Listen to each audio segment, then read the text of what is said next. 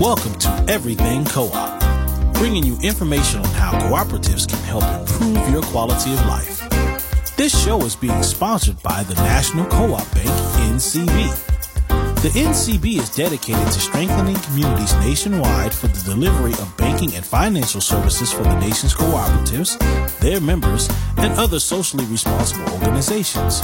For more information on the power of community ownership, visit ncb.coop. That's ncb.coop. Now stay tuned for your host, Vernon Oakes.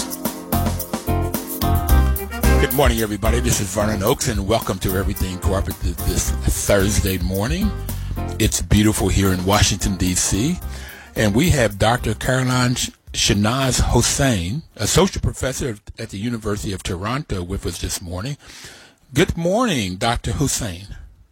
Hi, good morning, Vernon. And how are you this morning? Yeah, doing great, but it's um, a gray and doomy day here today in and Toronto. In Toronto. You're Toronto, Yes. Canada. So dark and gloomy. Dark and gloomy. and Toronto, are you you're of African descent in Canada? Yeah, well, my parents are from the Caribbean. Um, my mom is Afro Caribbean um, from a number of small islands. Some of you, some listeners may know of St. Kitts, Grenada, and Trinidad. And my father is a Muslim Indo Caribbean from Guyana, which I suspect a lot of listeners might be familiar with those places. So, yes. So your father's Muslim. Is your mother also? No, she's Christian. Oh, that must Seven be- day. Seven Day Adventist. That Right. must have been interesting bringing those two religions together in a household. Two extremes, two extremes under one household. Lots of rules, right? lots, of, lots of rules. Okay. And was it just you, or you had siblings growing up in that household? Yeah, I have a sister and a brother. Um, both kind of work in business of some sort. Um, my brother is self employed, and my sister works for the province of Ontario as a policy advisor for small businesses. for small businesses. Got it. Lots of rules growing up. Uh, and where did you grow up? In the grew up- Caribbean or Canada? Right. Yeah, so I was born in New York City, actually. So I'm American born. But I was raised since I was very young in the city of Toronto and in a number of locations around the greater Toronto area. Um, primarily because my parents were immigrants um, to a new place. Um, and a lot of that means sort of settling in and integrating into a new society that takes time. They say a 10 year lag. So that meant a lot of precarity, if you know what I mean, and people sort of moving around until they find a footing where they immigrate to. So, um, yeah, so I know the city pretty well. I live in the west end of the city in a place called uh, Downsview. Okay, so I I was born in New York also, but I my parents moved to West Virginia when I was less than a year old, where my father is from, and I grew up in Bluefield, West Virginia, a very small town. And I've only been to Toronto once, and I saw Ray Charles there. One of, one of the Oh. best evenings in my life at a dinner theater to to watch him play. The only time I'd seen him. And I always think of Canada as a place where black folks went to get out of slavery. And so, why did your parents end up moving from New York to Toronto? Yeah, and I think it's a bit of a journey. I mean, I think that when you think about the Caribbean people at large, they were through, you know, forced labor, um, either indentured or enslaved to the Caribbean. And then, I mean, the trajectory of many Caribbeans, particularly at, at, at a certain time, you know, uh, around independence or just post independence, a lot of people were looking for new opportunities, economic opportunities. Lots of struggle within the Caribbean at that time, and there still are um, issues of contention that exist in the region that make it so that people need to leave. And Haiti is a case in point. If you know what we see, what's going on there. My father moved to New York City for school reasons and for economic opportunity, and my mother followed later. However, it was hard uh, to get um, settled, to access a green card as a young Caribbean man. It was very trying, actually. Um, some of my family has stayed in New York City in the Bronx, but um, my father chose to emigrate. Um, at the time, Canada was recruiting actually young, energetic, actually Caribbeans, um, particularly if they were settled and married, um, to come. Um, I believe it was under uh, Pierre Elliott Trudeau. So the current prime minister's father. And so my father emigrated thinking he might live in Montreal, but actually settled in Toronto because it actually, at the time when he emigrated in 1971, it was a place that lots of Caribbeans congregated. So you kind of move where you sort of have a network um, that you can rely on for various safety nets. So you had community. Correct. Got it. And uh, what about your schooling? Where did you go to school and yeah, I studied um, in a number of countries. Um, my most of my formal elementary and high school education was done in in Toronto and the Greater Toronto area, as we moved around a lot. In private but schools or public schools? Private schools or public uh, schools? A mix of publicly funded institution, and towards the end of my high school year, I went to a private school and I actually went from one extreme. I went from a high school that was in a really, um, con, you know, complex urban environment of Scarborough, Malvern. And then I went to a very elite private girls' school towards the end of my high school. And a part of that decision making on the part of my parents was because there was a serious uh, murder ar- oh, around the high school that I was attending at the time. So they made some some serious decisions then.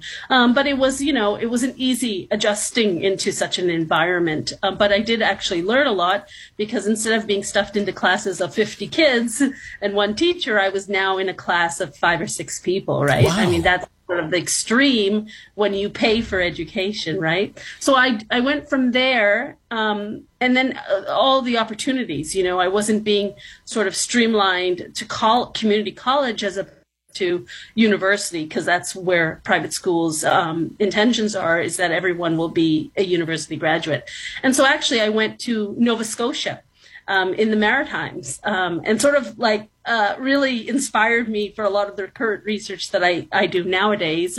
I went to Nova Scotia, Halifax, and I studied at St. Mary's, a small liberal arts university. And then I went on to U- the UK. I did law and um, a master's at Cornell. And after many years of working in the global development sector, I decided to return home and do further graduate work when I, you know, was much older than most people doing a PhD.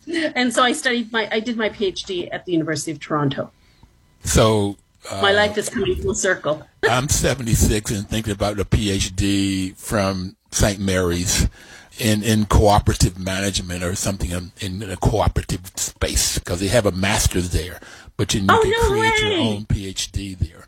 So no, you're that's, not. You, you, were still young when you got yours. Yeah. yeah. Oh, that's amazing. So you, are going to the school that I did my my undergrad at. I'm oh, looking at it. I've been I've been uh, talking to them and seeing about potentially doing that. And no, come to the University of Toronto and study with me.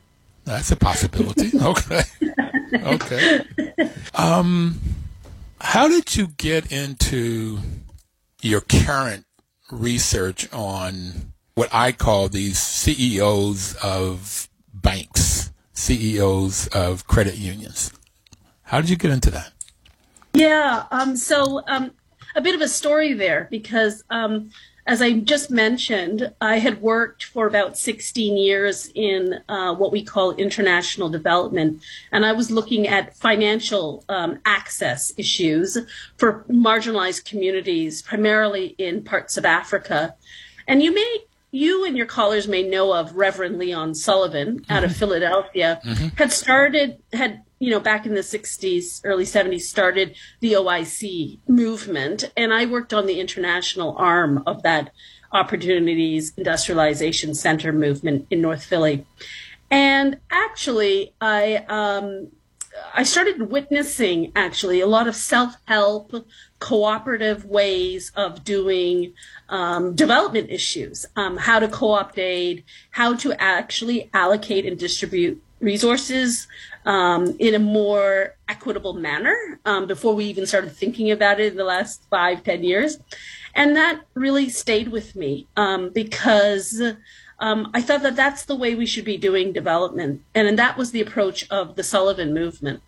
And so I worked there for 16 years. I was pretty much um, frustrated with the ways in which we were thinking about microfinance and other professionalized forms of finance that was extremely commercialized. And I believed that there was a way that we could do it that was much more people focused, people centered, thinking through community cooperation and something like the model that the Sullivan movement was um, advocating for. And so I left eventually working as a practitioner in international development and finance. Were you in, in Philadelphia? Were you in Philadelphia yes, for 16 I, years? I, no, um, no, a number of institutions, but I stayed with them for I think three or four years, um, mostly traveling in and in and out of Africa. But my hub was out of Germantown in in in Philadelphia. People are familiar with the area. Uh, they had a great old mansion there, and it was just that it was turned into offices, and it was just a, an amazing place to live and work and what have you. Um, but no, I worked for a number of international organizations, but that was the one institution that really left uh, a major um, impact on the mm-hmm. way that I went forward, but because it, it, was pretty early on in my career that I started working with them. So then going forward, I was really particular with where I wanted to work because they kind of had to sort of, I don't know, um, align with those kinds of Sullivan sort of principles or values of, of partnership and co-development. In any event, so I decided that, um, you know, after being freelance and working a number of years in international development, that I wanted to study this topic called microfinance. And so getting to your point. Microfinance um, be, was a darling in the development aid industry. It was a way of giving small bits of money uh, to people who were unbanked or underbanked. And Muhammad Yunus and the Grameen Bank really revolutionized, I think, the ways in which commercial banking was happening, particularly in global south um, developing country contexts. But I really felt like the black experience, the African diaspora experience was being negated or ignored. And so your listeners can find the book. It's called Politicized Microfinance. It won a number of awards from mostly black and feminist scholars who saw that the empirical and the voice of black people of the, African diaspora really shines in that. But what was important in this book was that it really did point to indigenous African financial systems that are really useful and can counter commercialized uh, small scale banking uh, because it comes from the ground up. And that's where I started becoming interested in what you call sort of these CEOs of um, banks. Um, these are called ROSCAs. ROSCAs. And what does ROSCA stand for? Oh, yes. Um, happy to explain that. So, ROSCA is an acronym and it stands for Rotating Savings and Credit Associations. Can we stop there because we're going to have to take our break? And we're going to come back and talk more about ROSCAs and what they are and get some examples of them. So, what we have here, ladies and gentlemen, is Dr. Caroline uh, Shenaz Hossein, born in, in the U.S., raised in Toronto, and been all around the world studying and finding out about these black ladies who are CEOs of banks. We'll be right back to talk more with her.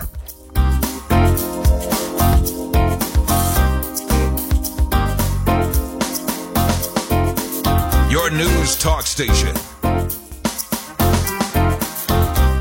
Welcome back. This is Vernon Oakes, and the program is Everything Cooperative. And Dr. Caroline Shenaz uh, Hossein is our guest today. She's associate professor at the University of Toronto. Uh, Dr. Hossein, are you a tenured professor? Yes, I am. Tenured. Oh, fantastic! Uh, I, I've taught 12 years of my life, um, mainly as an assistant professor or lecturer, and I love that work. I love the energy of young folk and the thinking that goes on with them. Uh, but what we were talking about is ROSCAs. You had mentioned that ROSCAs stands for, what do they stand for? What's the acronym yeah. stand for?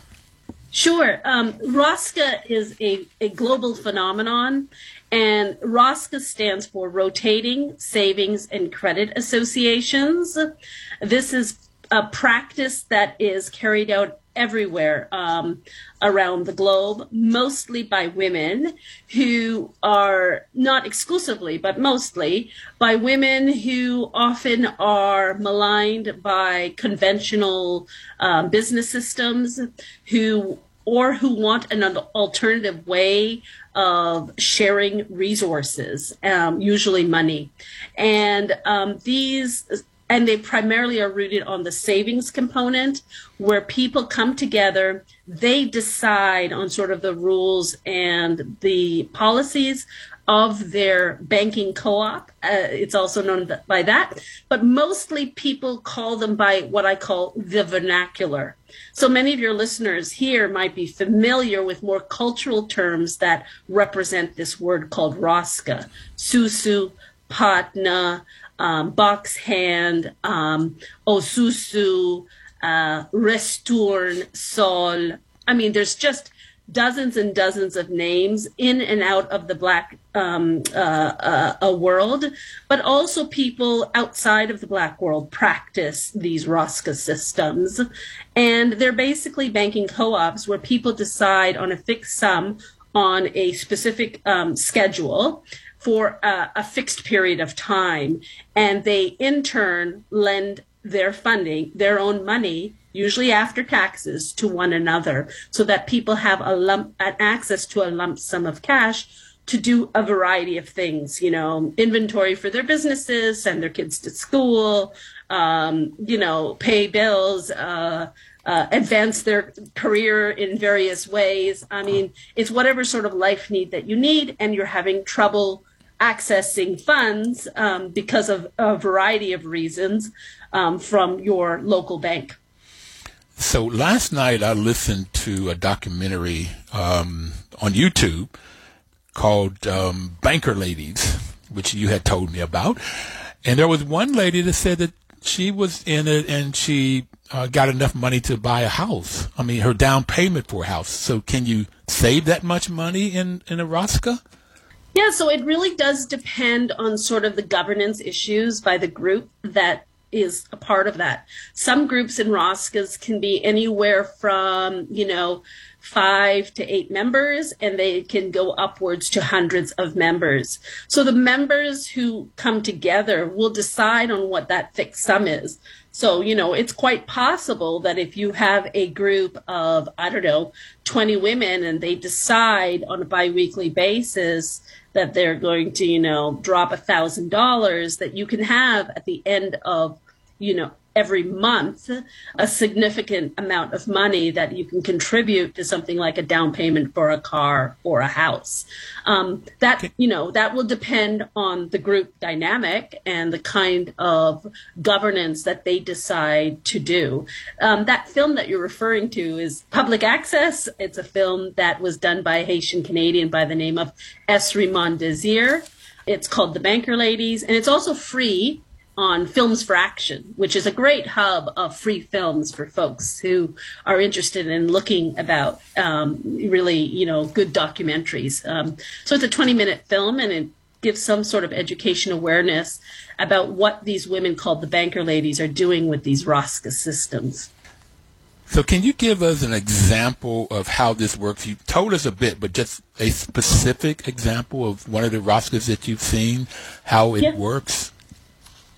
Yeah, sure. Um, so um, just for ease and simplicity, um, I'll use uh, like a small kind of Rosca. So a group of 10 women who know and trust each other will be invited to participate in a group um, usually it's done in face. Um, many of them also do things virtually or by telephone or what have you because of the global pandemic. But usually people round up um, at someone's house, a church basement, a mosque, where, whatever, a community center. And it usually involves a lot of food and socializing. I like, um, I like it already. Food, okay. that's the key. I mean, you go to some of these Somali Roscas and they're just fantastic. Like they'll have their fish samosas and spicy hot tea.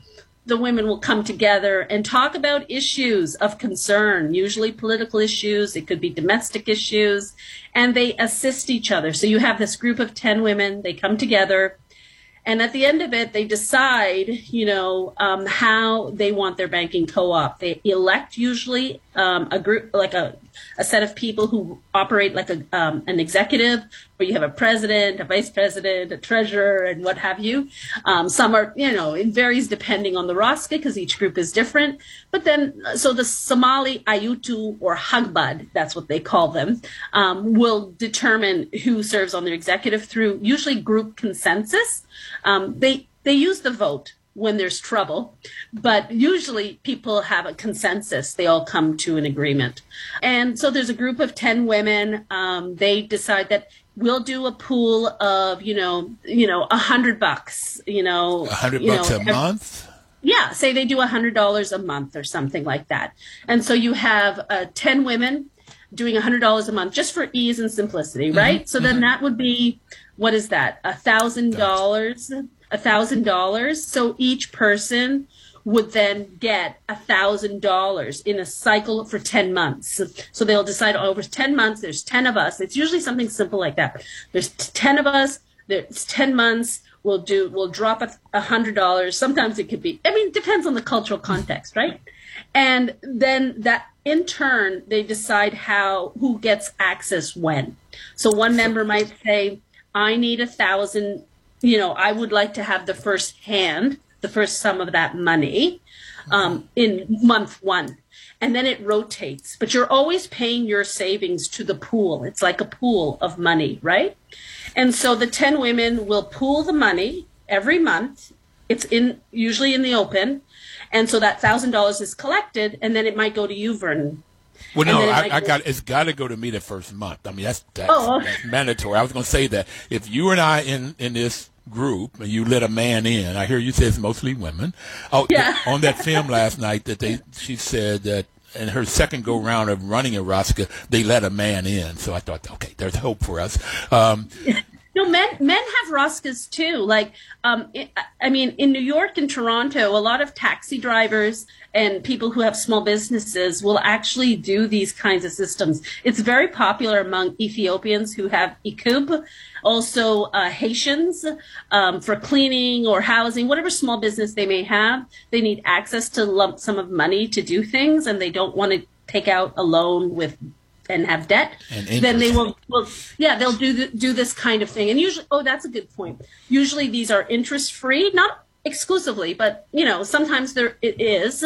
Um, Jamaicans have their Jamaican partner, and I've seen them actually have a small fee attached because the, depending on how big the group is like so if you're talking like you're having 100 members or 80 members there's a lot of logistics that can be involved that can be very um, laborsome for people or it could involve small costs so members might decide as a group what that amount would be. So in any event, people contribute, make a fixed sum every month at a certain day. That's really, they're really strict about that. There is a banker lady who's kind of like the head one, and she will decide, you know, what time, what day is convenient and people usually make the drop off of the hand. And so then you you have these collections. I've participated in a susu myself. We did it through uh, uh, uh, uh, e-transfers. And so what you see trickling in on the day that it's due are all these deposits of a hundred or two hundred dollars and then you get your lump sum and then the following month you better do that too in a timely basis so that the person the next person say it's me actually gets access to that lump sum, but you're still contributing after you've used the funds. So it's a very democratic process.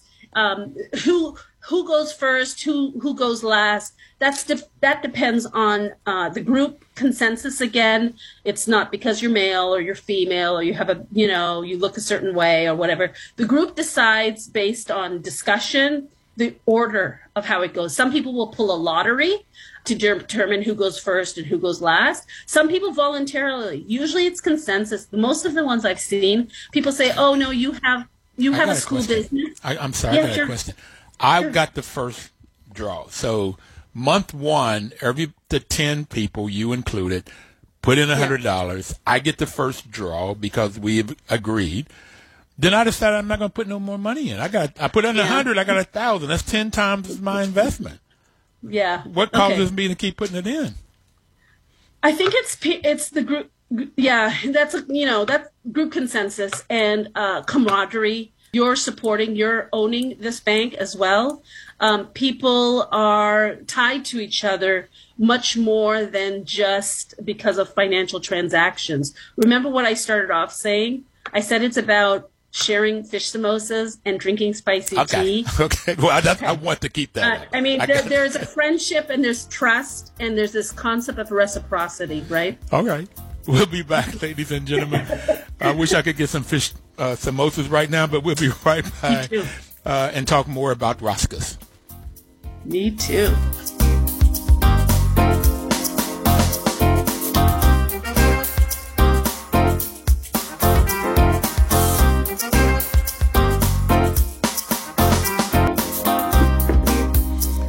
Welcome back, everybody. This is Vernon Oakes, and the program is Everything Cooperative. And we're talking to Dr. Caroline Shenaz Hossein, Associate Professor at the University of Toronto, who has been born in New York, grew up in Toronto, and she's been traveling around the world doing research on Roscas, and we've, we've been talking about them.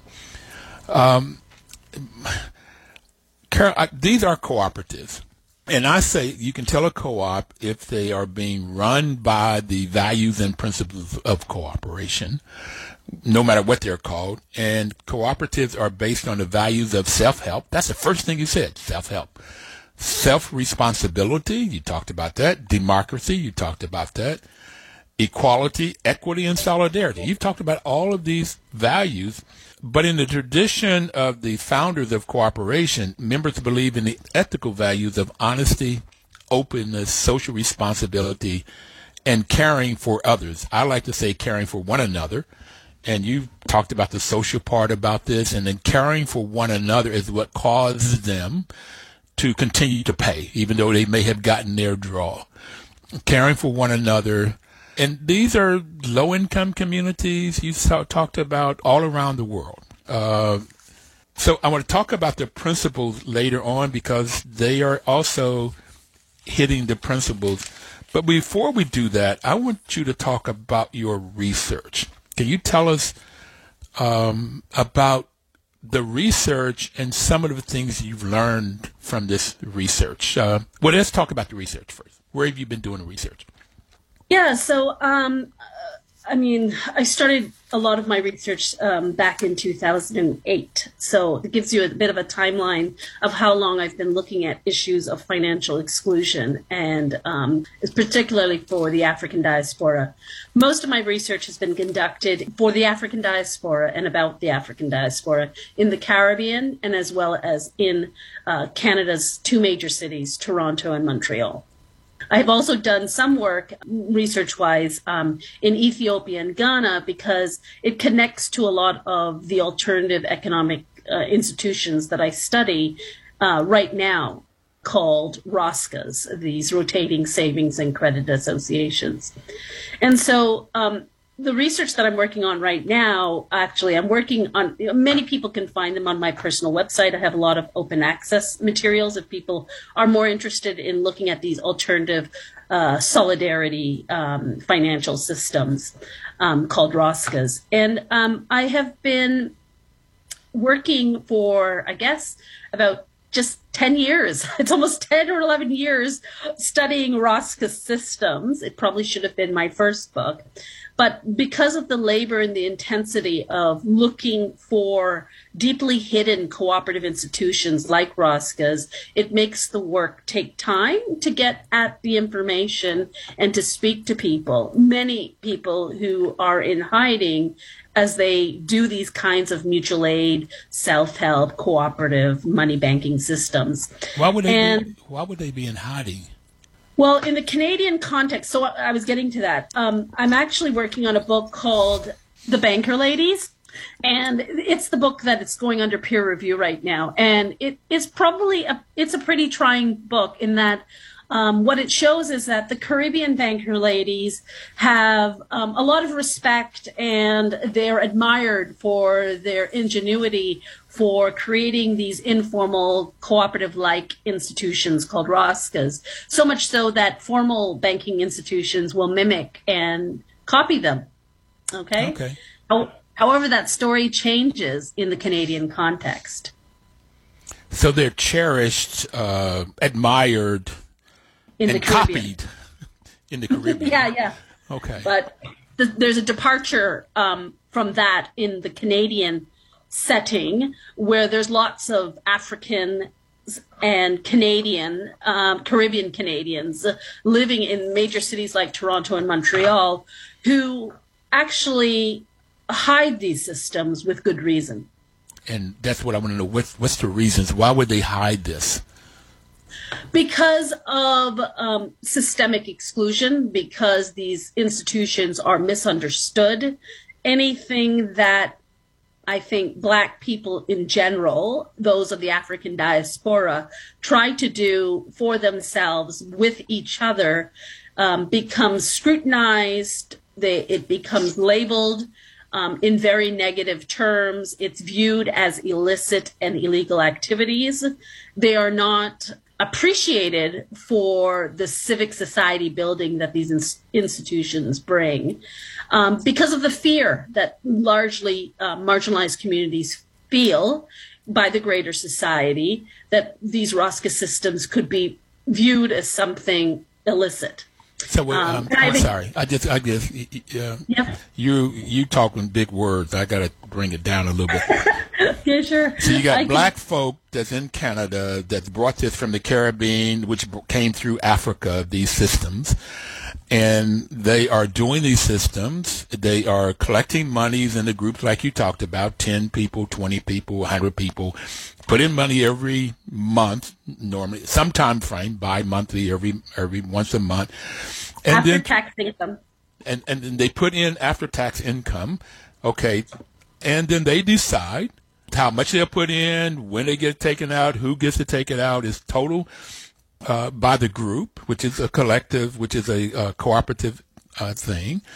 But the greater society, the white folk in ch- in charge, okay, see them as negative. I, I, I want to ask you why, but what do they? You say they label them. What do they label these Roscas? Yeah, I'm glad you asked that question. So, um, I've spoken to dozens and dozens of women, and this is the departure from the Caribbean case. It made no sense to the women I met with in Ghana or Ethiopia or any of the five countries I studied in the in the Caribbean. So this is very unique to the Canadian case. And in the future, I plan to expand this ROSCA work in the U.S. because I have a strong feeling that people who emigrate to Western areas are also enduring this sort of hidden form of are, are feeling that they have to hide their forms of cooperation because of um, the stigma they receive. Basically, Somali women who veil, who are practicing Muslims, who are unable to take a loan out of a commercial bank because of the interest rate, it goes against their faith they create their Ayutu or Hagbad banks, but they are viewed as money launderers and terrorists who are funding Al Shabaab. Over and over again, I heard that from Somalis, I heard that from Egyptian Canadians, I heard that from Sudanese Canadians, that the stigma was so intense. And these women are only, when their apartment blocks are being raided, for various reasons because they live in low income communities. Um, the, the police might be there for just reasons to sort of look for drugs or what have you. But in the seizure, they're taking the Ayutu and Hagbad collections that may have just occurred. Wait, I'm, Um, I'm sorry. and- I'm sorry. I'm sorry. I, I, I got to get this. Yep. So, so these ladies, they are veiled. They are Muslims, and Yep. they have this Rosca. You said a Somalian, perhaps, and they call them Ayutu. That's their. That's their Ayutu name. or Hagbad. Okay, Yep. That's their name that they, local name for a Rosca. And the police may come in and they're looking for somebody that's murdered somebody or they're looking for somebody that has producing drugs and the drugs is the cause of the murder. So maybe good intentions for why they're there. But when mm-hmm. they go around and they find this money, they take the money?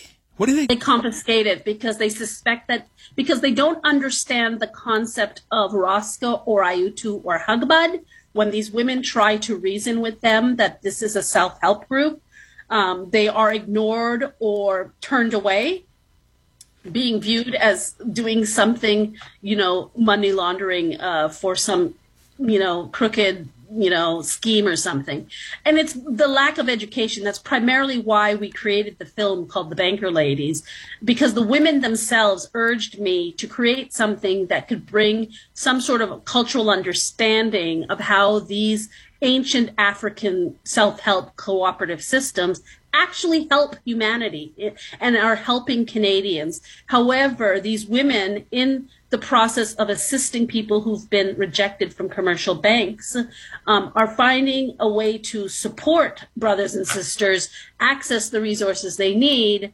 They have to do that under very um, covert ways, um, if you know what I mean. So, yes, they're being vilified. Jamaicans, lots of Caribbean women have reported to me over the years that they are viewed as drug mules or they're involved in some sort of drug operation because of the stereotypes that go with black various black communities. Jamaicans have the drugs. They they do good ganji weed. Okay, I, I got it.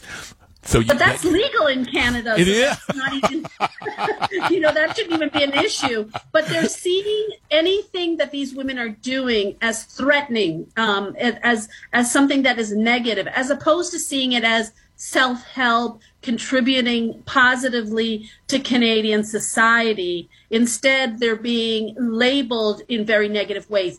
Um, a Trinidadian banker lady told me that, you know, people tell her that she's running a pyramid scheme uh, because, again, the lack of education, the lack of understanding that people are actually good citizens trying to contribute and to fill the gaps of inequities that are occurring in our society. And here these women are standing up, using a lot of their free labor to make sure that they're caring for community because other professional entities, like whether they are professionalized social services or commercial banks or credit union or even formal co-ops, are just not reaching that demand. And so these women are reaching out to those people who have been harmed in our society. We should be congratulating these women. We should be supporting these women. Instead, we make them hide what they do in our society. So I got they're vilified. They're talked negative about. They're labeled as drug mules, pyramid schemes, financing uh, terrorists. They're being mm-hmm. terrorized, saying that they're financing terrorists. That's sad. That's so ironic and sad. And they're providing a much needed service to community. So it, it fits the values of. Um, there's a guy from Senegal named Papa Sin who said that uh, co-ops help to solve a community problem, and this is community problem, getting financing for whatever the need is. And if there's no community problem, there's no need for a co-op. Well, there's a lot of community problems, particularly in marginalized communities, black and mm-hmm. brown and native communities. So yeah, Correct there's a need. But what I don't get is in Canada, there seems that cooperative seems to be much more known and used than in the U.S. So it seemed like the cooperatives would embrace this because it fits the values and, as we'll talk perhaps a little later, the principles of cooperation. Yeah, um, so you would like to think that that's the story. You know, I'm a student of the Economie Sociale, which is the social economy that came out of Quebec. And it's a world renowned system. Um, many of your listeners may or may not have heard of the Desjardins movement, which started as a caisse populaire, which was very informal, its origins, started off like something like a Rosca. Um, it eventually evolved into what is a caisse populaire or credit union. But there was a lot of support by the state to make sure that a minority of French speaking white Catholics had that support. Well, black women in this country are doing something very similar, but the support by the state and policymakers and those working in community economic development is absent. And that's the issue here. So why are we not, the question is, and this borrows on the work of uh, Professor Nina Banks is why are we not compensating black women who really do the bulk work of community and cooperative development? Why are we not supporting them? That's a good question to come back to talk about. We want to talk a lot more about the future, what what happens in the future. We'll be right back.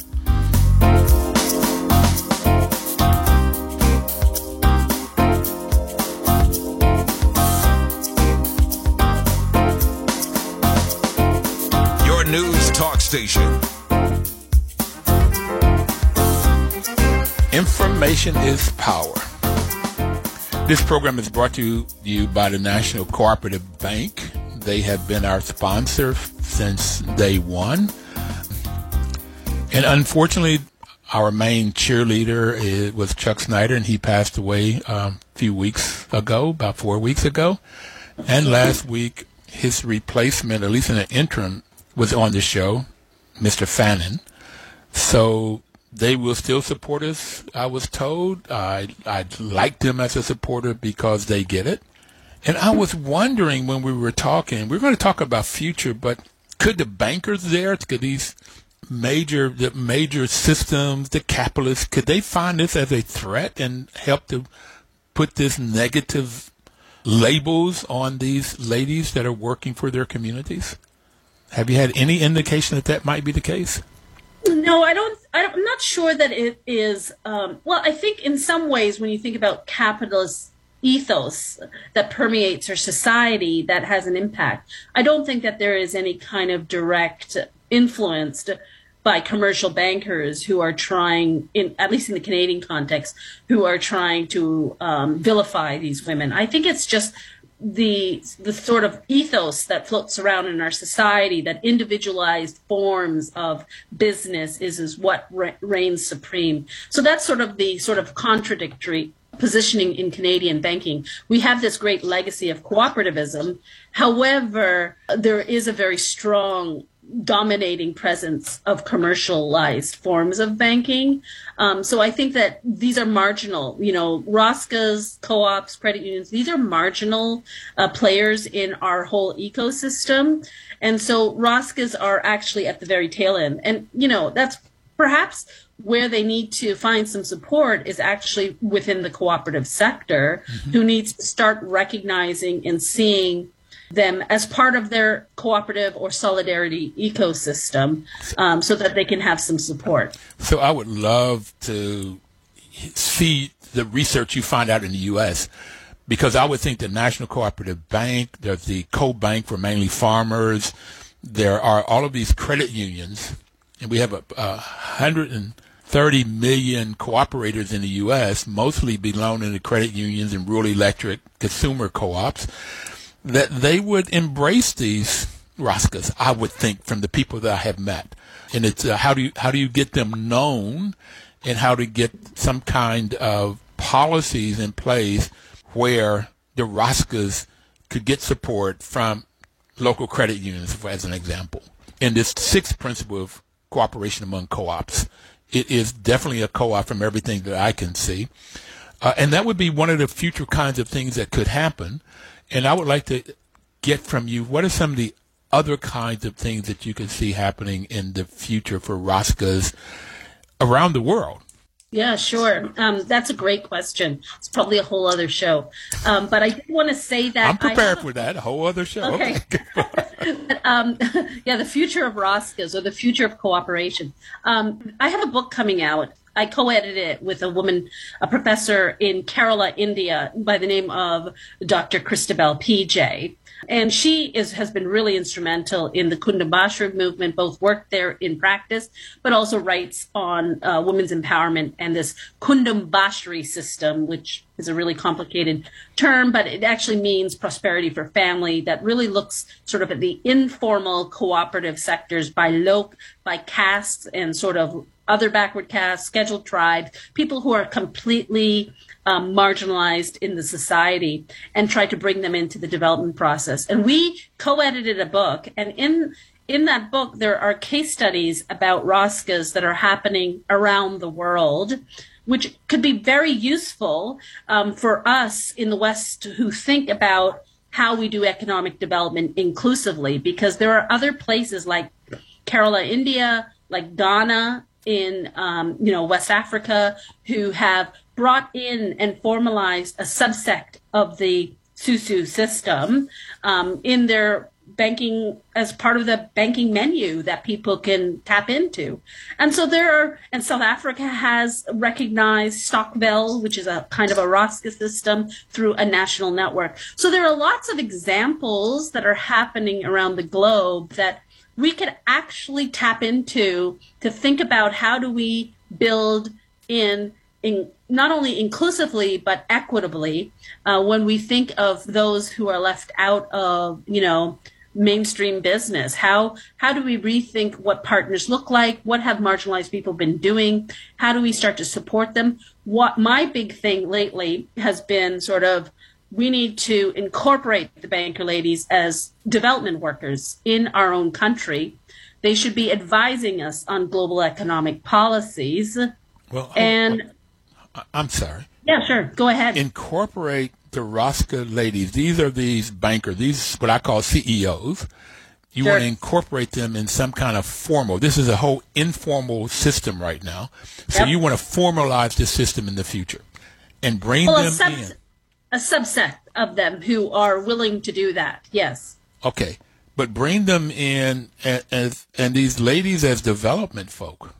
How do you see that? They because they actually have firsthand knowledge of what it means to be left out and excluded and and they tell me this themselves you know um, these really brash young super educated folks completely detached from any kind of poverty experience or lived experience are coming in and creating sort of parallel systems that don't make sense to them. Here these women, we call them essential workers during the pandemic, ha- do so much of our our much needed work. And on top of that, they're also organizing and leading these, what you call, I like it, the CEOs of these banking, informal banking co-ops. And we take their labor for free to help build up society. And I think that we're using them and they're actually filling in the gaps for inequities that happen in economic development. And so nonprofits and all these other agencies that get subsidies from the states should actually be writing Ah, job descriptions. got it. Yeah. Oh okay. Ah. So we- Jobs they should write job descriptions that include people who actually have this experience on how to organize these banking co-ops. So recognizing the economic development that these banker ladies do, these CEOs of these informal banking systems, informal banks, and then using tax dollars that these nonprofit organizations they're already writing grants for it and writing some grants so they can pay these ladies for this work that they're doing. Recognizing the work and paying them for the work. Correct. I mean, um, and and and that will hopefully put a halt to all this um, stigma that is happening and these labels that are happening. To actually witness the contributions that have happening for probably around a hundred years, for as long as Black folk have been emigrating and moving around in the regions to Canada and elsewhere, they have been bringing their financial technologies with them. So whether it's food, music, and dance, co-op money programs travel with them too. And we should be just appreciating them as much as we appreciate things like Caribana. You know? So I have it, and we only have a few more minutes left, but I have it that at the center of humanity, as long as you talked about 100 years, and we and, and, and we brought this from West Africa, South Africa, Ubuntu. I am here to help you, and you are here to help me. This whole thing of us lifting each other up, I think, is at the core of humanity.